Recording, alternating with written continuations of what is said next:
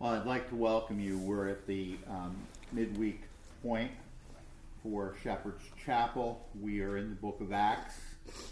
We are in our study in Acts 16 at the moment. Paul is on his second missionary journey, uh, going about with Silas now, and uh, that's uh, for him a new traveling companion instead of Barnabas. Also, Timothy, who is a younger protege. We um, introduced Timothy last time, and we were talking about how Timothy, for the sake of some of the believers who come from a Jewish background, Paul didn't want to cause any offense, so uh, asked Timothy to be circumcised, even though it wasn't necessary for salvation. Nevertheless, Paul knows and Paul preaches and Paul practices that when it comes to the gospel, um, Christian believers ought to uh, try to be as accommodating as possible, becoming, as it were, all things to all men. And this is just a perfect example of that. So, I'm going to reread part of the narrative from last time and follow with me as after we pray, um, I'll read the first 24 verses of Acts 16. But let's begin by asking our Heavenly Father to open our eyes and open our hearts. Father, we thank you for this time together. We pray that you might bless us with your blessing that you would help us in every way to see truth that otherwise we can't see and understand it in a way that is different than the way the average person without spiritual eyes uh, only is able to see it. Help us to see it supernaturally. And we have asked that that spirit, that same spirit of yours, your Holy Spirit, would apply these truths to our heart hearts and make us to understand uh, your living word. We pray these things in Jesus' name. Amen. Acts 16, beginning in verse 1. Paul came also to Derbe and to Lystra.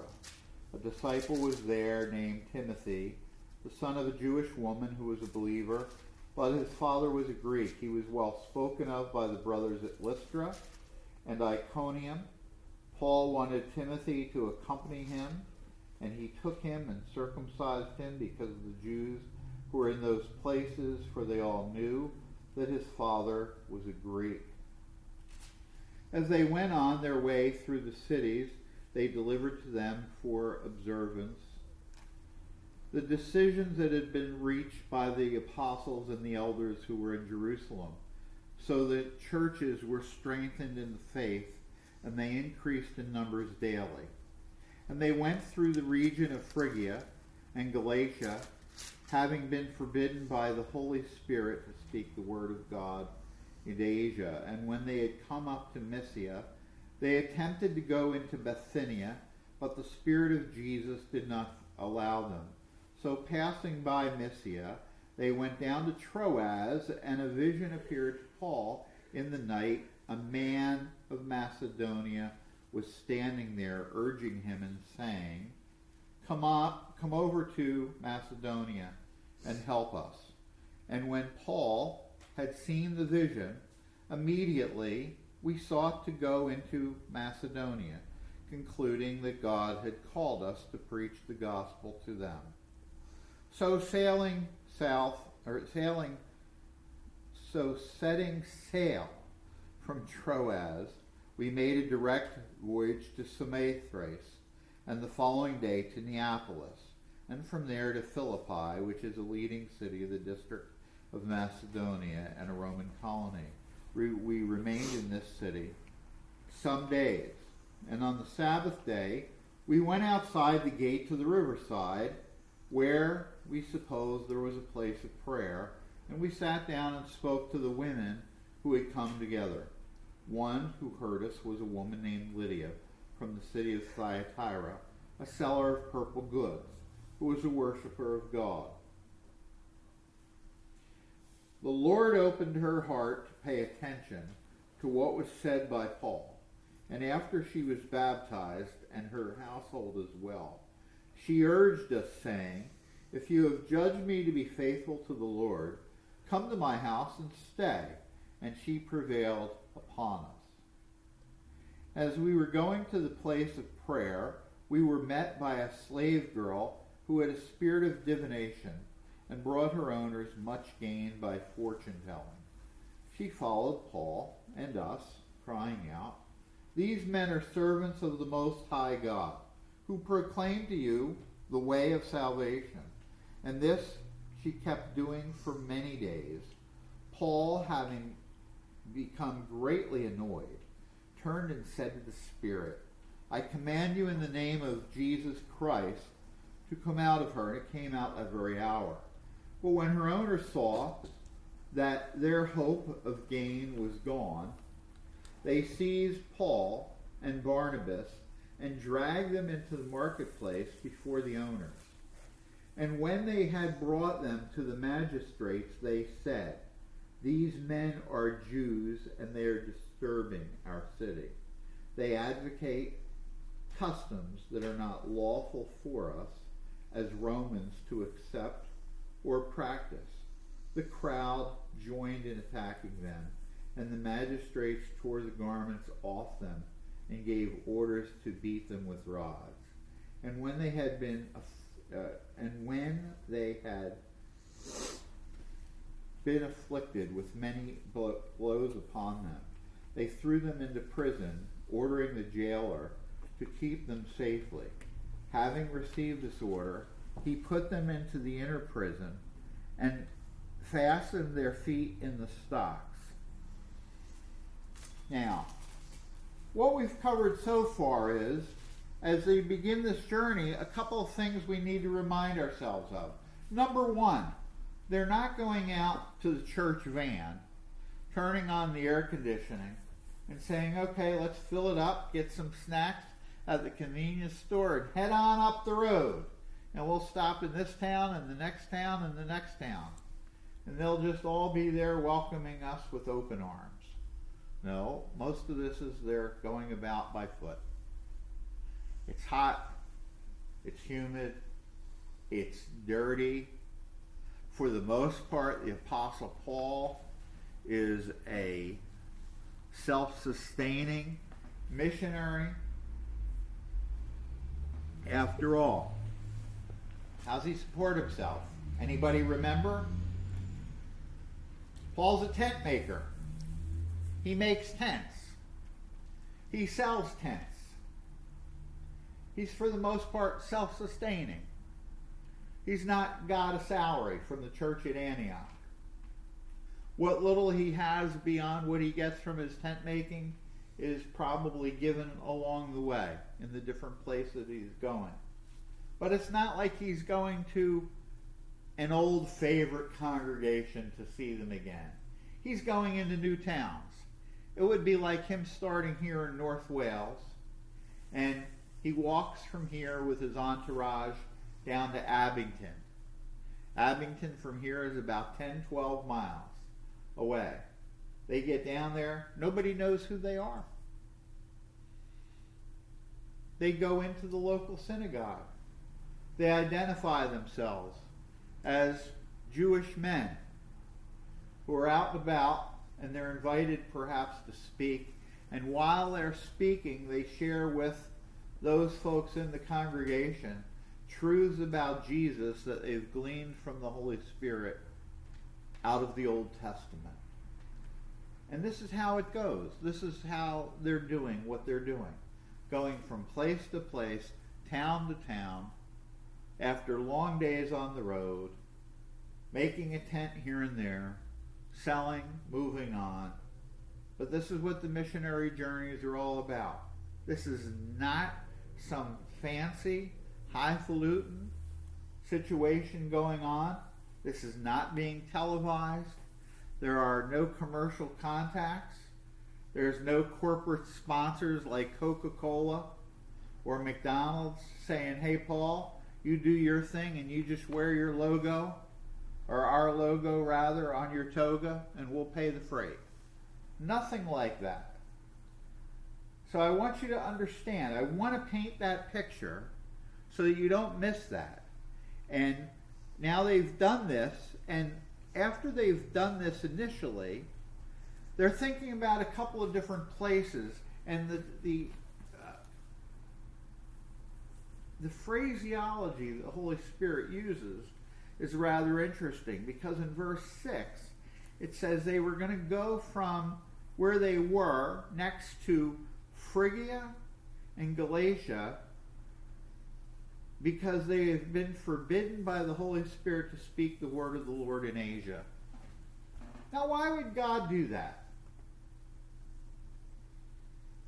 Why would God do that? Again, I want you to think about this. Okay? Here's a missionary. This is virgin territory.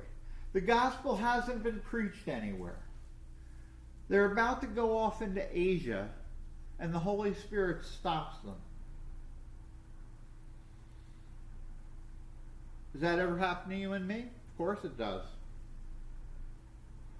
You have different ideas in terms of, you know, when a person is younger, where they want to go to school, and they fill out the applications for admission, and they don't get accepted.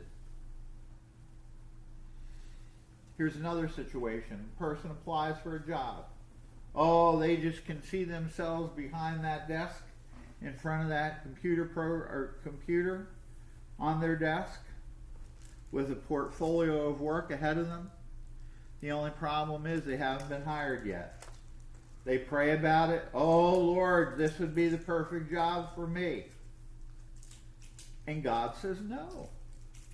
It's not the perfect job for you. One place that pastors see it quite a bit is when individuals come and they say, you know, Pastor, I met this young gal. She'd make a perfect mate for me. I know she's the one. Down the road, when we've been dating a while, would you consider doing counseling with us?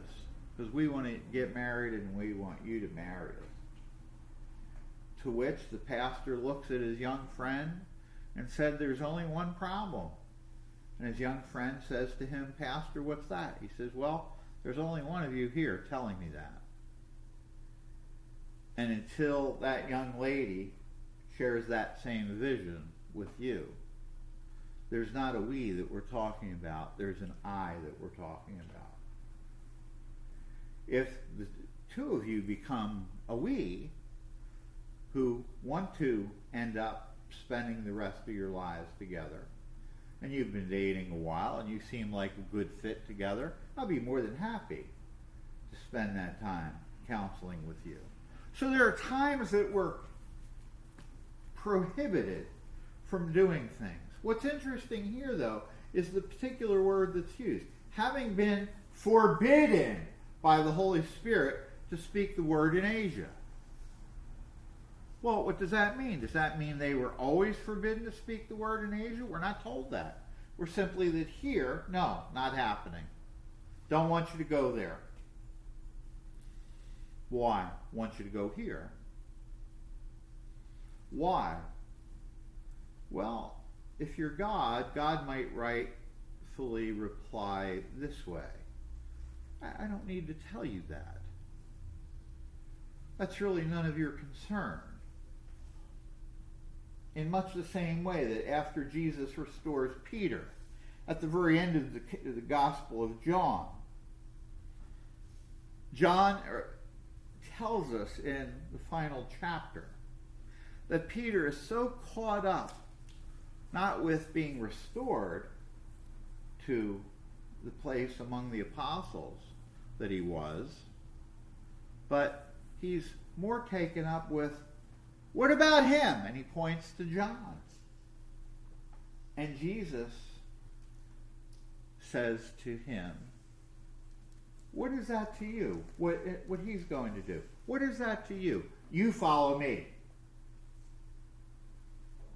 See, you have a calling, and you have a calling, and you have a calling, and I have a calling. But mine is different than yours. And yours is different than his. And hers is different than hers.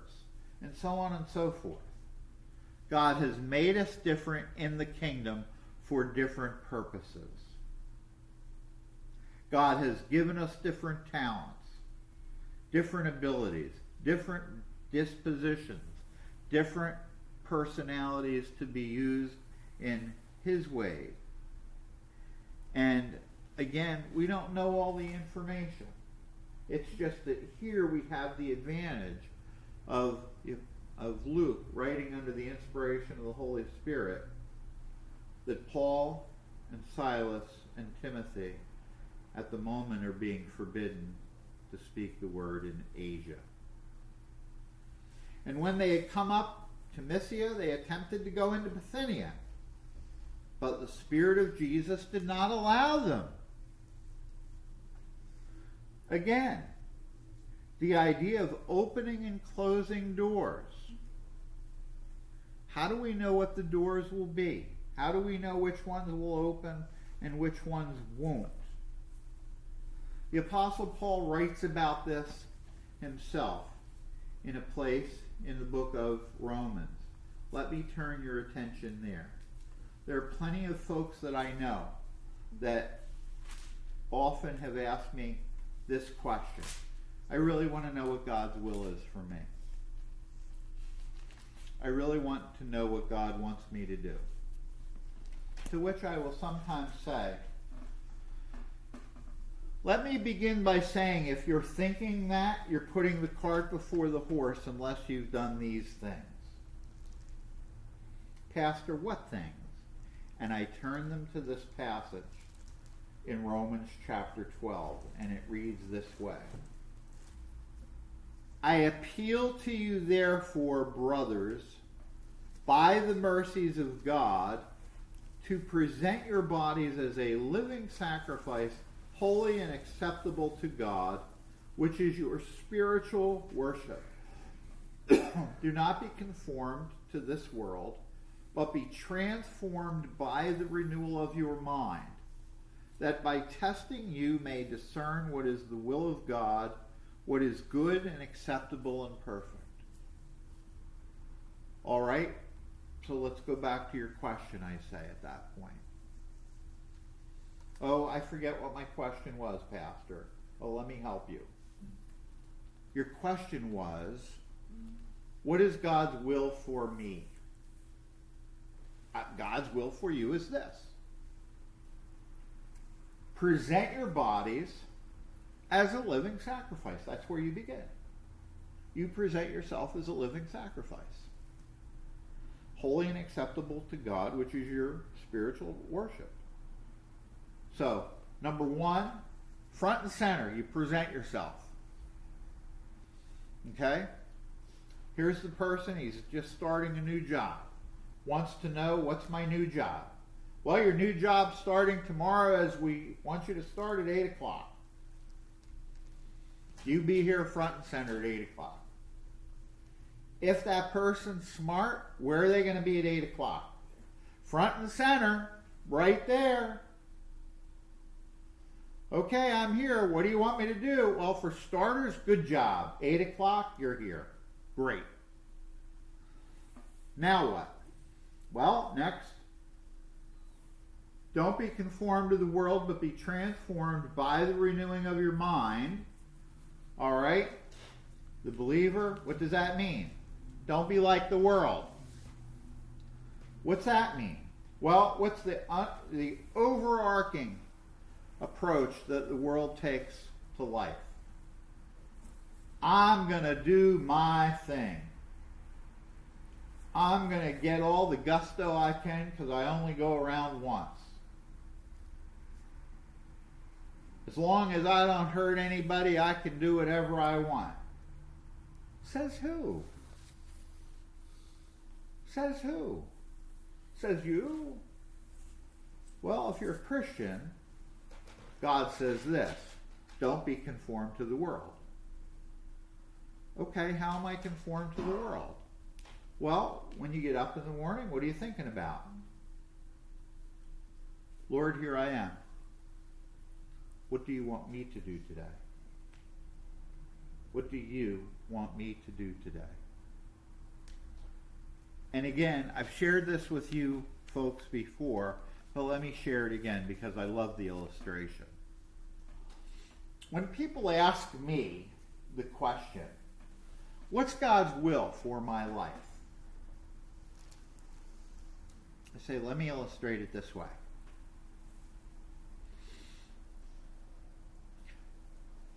Many people make lists, things I have to do.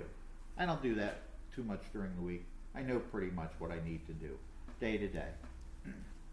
Generally, you know, as a result of emails, as a result of phone calls, text messages, so forth. Follow ups. On my days off, it's a little different.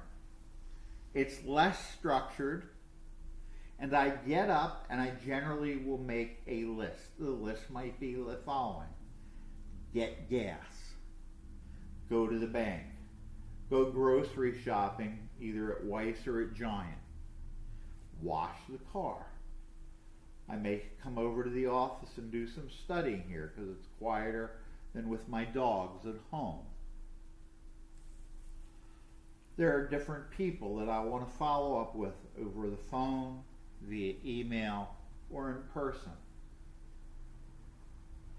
So I'll make my list. It might be five things, it might be ten things, and if it carries over to the next day, that's fine.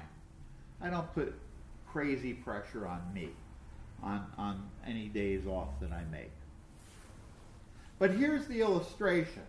The problem with that is it leaves something important out. Because if Jesus was conducting a class on making a to do list, making a list of priorities, he might take this approach instead. Folks, as you begin your list, I want you to think about this. What's the most important commandment? And he would say this The most important commandment is love the Lord your God with all your heart, all your soul, all your mind, all your strength, and that's number one. Number two, love your neighbor as yourself.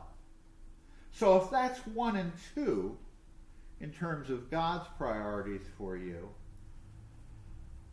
what should be on your to do list? Number one and number two, and after that, go to the bank.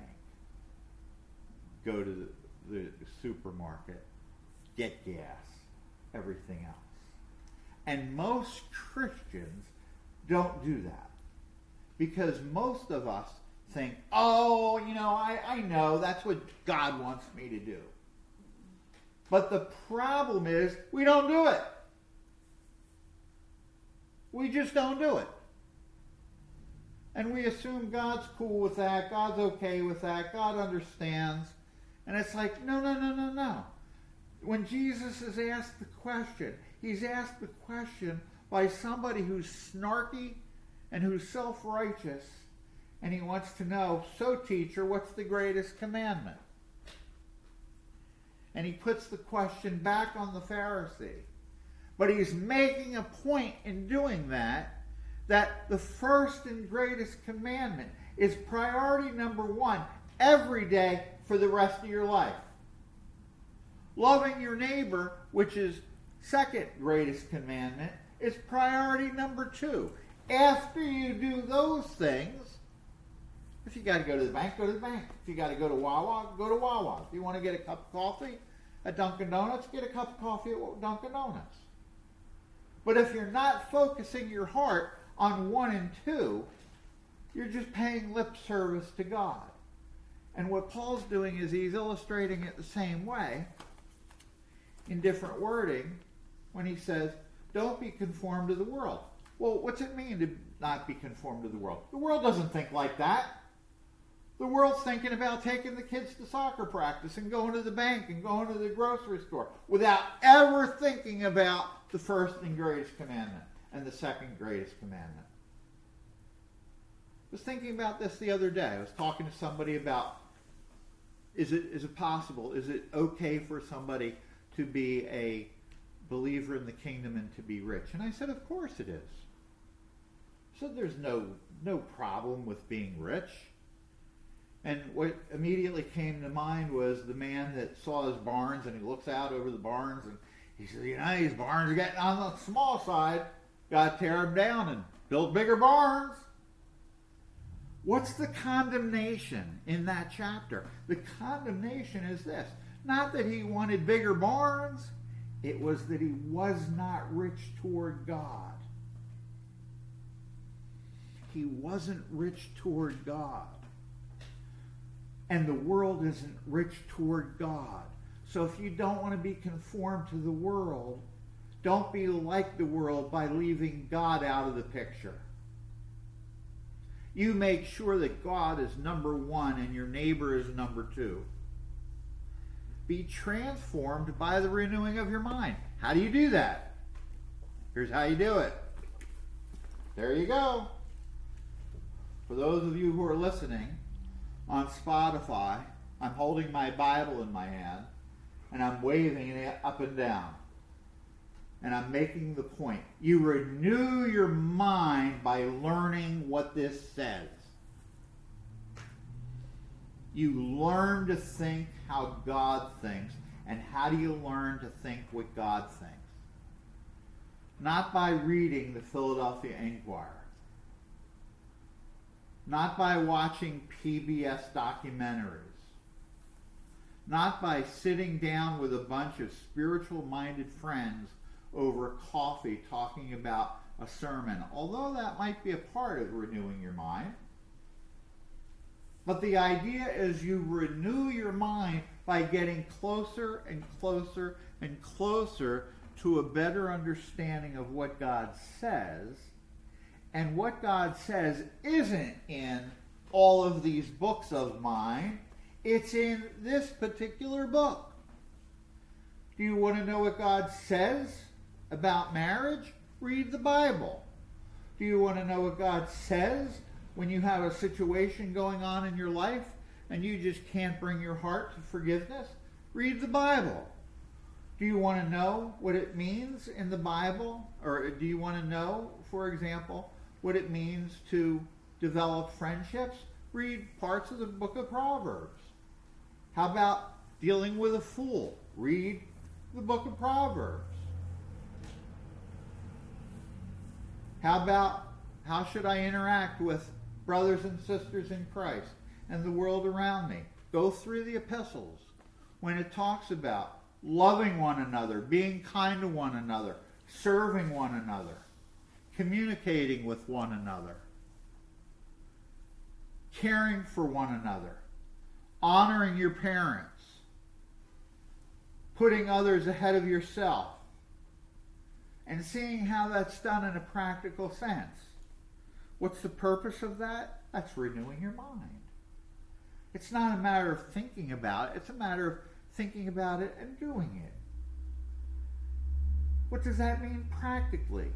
And as I often do, and again, for those in our audience that aren't here and not uh, seeing or, or as familiar with. One of the ladies that's regularly here when we're doing this is a woman named Margaret. And I sometimes will refer to Margaret. I'm going to refer to Margaret again. But here's an example of renewing our minds together. Okay? Putting others ahead of yourself. Now, what does that mean? Well, let's say we're out together in a group of people, and that group of people is going through a buffet line. And she's hungry as a bear. And I'm as hungry as a bear. And we want to go ahead of each other. And I'm thinking about what does it mean to renew my mind? And I read earlier in the day about putting others ahead of me as hungry as I am, if it only looks like there's enough food in that line for one other person, God says, Bill, I want you to put Margaret ahead of you. That's what it means. That's exactly what it means. Now, here's the problem Margaret is just as spiritually minded. And she's looking at me and she's saying, Pastor Bill, you go ahead of me. So we got to then sort that out among ourselves. But that's what it means practically in terms of renewing your mind. It doesn't mean having this idea and then just thinking about it and doing nothing with it. It means if we walk over to Wawa and grab a cup of coffee, and I reach in my wallet and I give the cashier a $10 bill, and she gives me change for a $20 bill. What's that mean? Margaret wouldn't look at me and say, Pastor Bill, she gave you an extra 10. Quick, put it in your pocket. Quite frankly, I don't know that Margaret would say anything because she's just a kind hearted spiritual person. But nevertheless, Margaret would probably be confused if she saw me take the $10 bill extra that wasn't mine and slip it in my pocket. She's figuring that Pastor Bill's going to take that extra 10 and do what I've done uh, more than a few times over my lifetime. Excuse me, I think you gave me $10 too much. And give it back. And the person looks at me and says, Why did you do that? You could have kept the extra 10. Oh, I could have. You wouldn't have known it. She would have known it, but more importantly, he, pointing to the sky, he would have known it. And he would have wanted me to give it back to you. That's what renewing your mind is. It's practically applying the Word of God to your heart so that your heart is motivated to actions that please God that otherwise would not be actions pleasing to God because you're just operating out of sinful heart responses. So don't be conformed to this world, but be transformed by the renewing of your mind. And then as a result, you test the doors. And what I mean by testing the doors, you try this or you try that. If it's not something that's prohibited in the Bible, go ahead and do it. If God doesn't want you to do it, God will shut that door. On the other hand, He may allow you to do certain things. But this idea that, you know, I got to figure out the will of God and what is meant by that is something that, you know, I want some kind of inside track and, and God's going to speak to me or, you know, I'm going to feel better about something or, no, it's not that. It's not that at all. It's present yourself. Lord, what do you want me to do? I'm here. It's 8 o'clock in the morning. I'm here. I'm ready. What do you want me to do today? for me, that one's real easy. You know, I get up in the morning.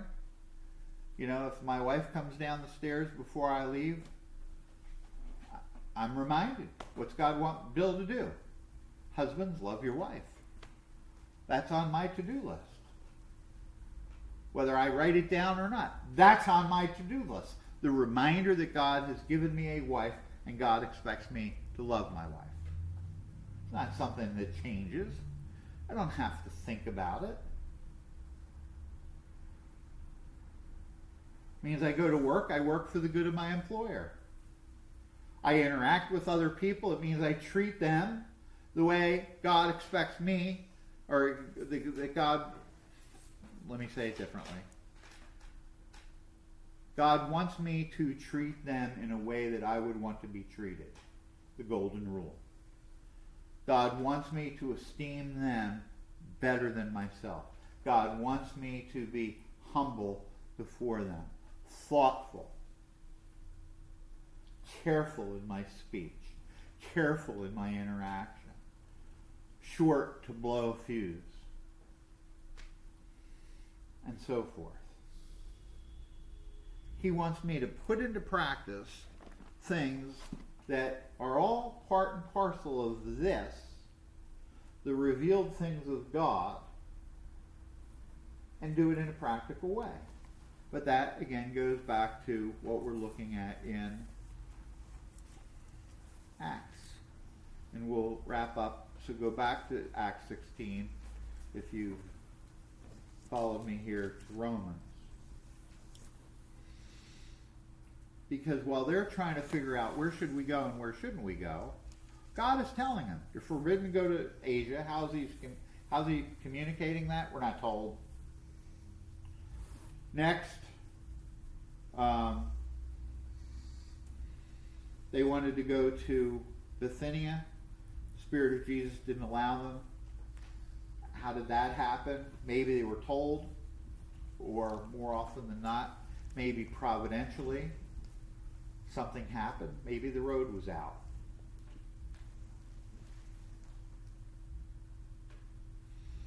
Maybe the road was out. You know, there have been times that I've wanted to get from A to B, and I haven't been able to. Haven't been able to because areas have been closed off. There was a time up in Bloomsburg, for example, where there were flood warnings, and there was an area that it was blocked off. It was barricaded. There was a police presence around it. Had to get through into this Surrey camp. Can't do it. So, how is the Spirit of Jesus preventing them from going to Bithynia? We're not told. We're simply told that God is preventing it from happening. So, passing by, they went down to Troas, and then that night, a vision comes to the Apostle Paul. Well, what's a vision? A vision is a God given appearance, dream, whatever.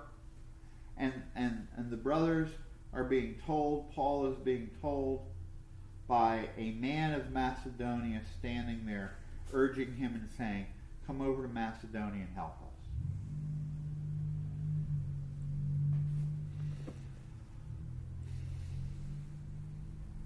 Odd things. Things that sometimes we just don't understand. You know, when, when we left to go up to Bloomsburg years ago, we had no idea what exactly we were going to end up doing. I had no idea I was going to end up for five years at a church as a pastor of counseling in a particular church until God made it so obvious with an offer from the pastor and the board of that church who barely knew me, simply knew of my experience from what I had told them. And then when I, you know, we decided to leave Bloomsburg and come back here, and my wife asked me, "What are you going to do when you get back to Montgomery County?" And I said, "I don't know."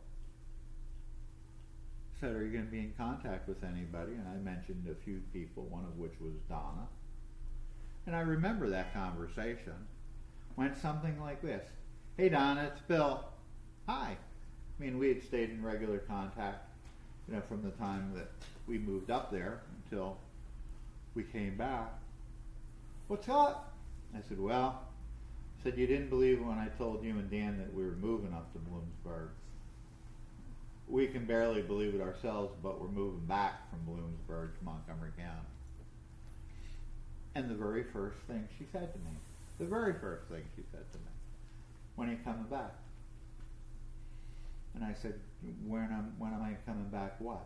She said, when are you coming back to land? I said, to do what? She said, you, your old job. She didn't have to think about it. Uh, obviously, I already thought about it. That if that ever happens, you're coming back in the same capacity, and you know, we just need to sort out a few details, and you can be ready to work in a week. Well, that was easy. Real easy. Sometimes God makes things that easy. And sometimes it's more difficult. So it was with the apostles. Sometimes I'm sure they were scratching their heads and saying, Lord, why on earth do you want us here? Later on in this chapter, they're going out to one place and they're just speaking away. They had no idea who they were going to meet that afternoon. And they met a, a woman who sold purple garments. She was a woman entrepreneur. Name was Lydia. And they start talking, and Lydia's listening along with the other woman, women. What happens? Lydia becomes a believer. Lydia becomes a, a believer who's also gracious in immediately inviting them into her, her home. Was probably a big helpful influence in the early church. But there were those surprises along the way. One of the differences between Jesus and his ministry and the apostles and their ministry is with Jesus, none of the people were surprises. When Jesus met the woman at the well, he knew that he was going to be meeting the woman at the well. When Paul and Silas and Timothy met Lydia, they had no idea they were meeting Lydia that day. But God has his believers in every place. People that he's foreknown and predestined and in the process of calling into the kingdom. And as a result of their call into the kingdom are being justified and becoming believers in Christ who will then sanctify and glorify. Those are the things that I wanted to share with you today. And we'll talk a little bit more about Lydia next time. Lord willing, next time it will be uh, Wednesday instead of Tuesday. And then I think we're going to be taking a, a few weeks off until after Easter. Let's close in prayer. Father, we pause to give you thanks again for hearing us as we pray for this time together. In Jesus' name, amen.